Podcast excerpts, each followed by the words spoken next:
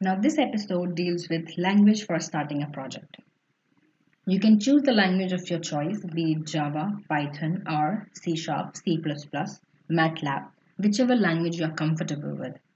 But here in this episode, I will deal with one basic question, that if you are new to programming and you have practically, really no knowledge about coding, how it works, what concepts to apply, and you've never coded, then which language will be easy for you to work with so that you can be comfortable with it for a long term and do not leave it or drop it, right?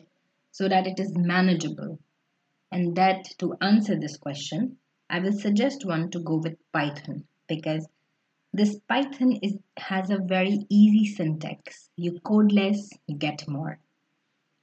It has a collection of versatile libraries, very robust libraries, and it has got a very vast community to support Python.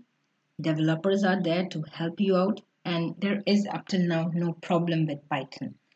Python is gaining much popularity in data science community these days, and Python has made coding within the reach of non-coders, non-technical persons, scientists who are more focused on research, and they don't have to bother about coding stuff.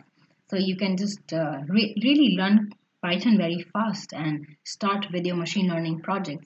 So this gives you an edge and a tool for empowerment to really start with your data science career. Okay. Now Python has a strong collection of libraries, like I said. So there are a few libraries which I would like to mention here. They are Pandas, NumPy, plotting libraries like Seaborn, Matplotlib, Plotly, and few model building packages the library contains is Scikit-learn or Scikit-learn. So Pandas is for file processing, data manipulation. How do you really work with data? That is being provided with Pandas, and this is a very, very good library. You'll enjoy working with this library actually. NumPy is for linear algebra. So now when you're working with metrics, vectors, linear algebra kicks in, and here NumPy makes calculations faster and easier. Then we come to the plotting libraries like Seaborn, Matplotlib, and Plotly, as I mentioned. So just get familiar with these names like Python, Scikit-learn, Matplotlib, Seaborn.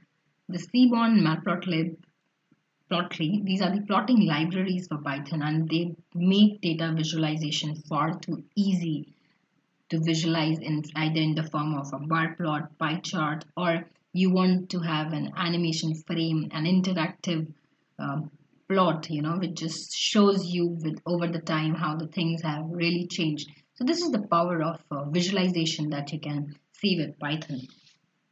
Next we come to Scikit-learn. This library is for model building. It contains all the packages you need for your model building, model evaluation, the matrices, and so on. So this is also having libraries for deep learning. A note for those who are comfortable with R, you can go ahead with R. R is also a very robust language. It is also mostly used, popular among the scientists, and people are using it for building their data science projects, but it is much inclined towards the technical side of it. And in fact, a few Python libraries are inspired by R. For example, ggplot plotting library in Python. It is based on R's ggplot2 and the grammar of graphics. So R was like gaining importance previously, but now Python has taken over, and it is really building upon more and more robust libraries. So now the best part is that you don't have to write much code to get the output, and that's why selection of Python as a language can be taken up as an option if you are new to machine learning, not yet decided with a language. So explore a few codes of Python, explore a few codes of R, and see which one really is your language. And the answer will come once you're really interested in it. So now in the next episode, we shall discuss about where to write the Python code. In short, we will go and explore what is an integrated development environment to carry out our project work. So stay tuned, guys.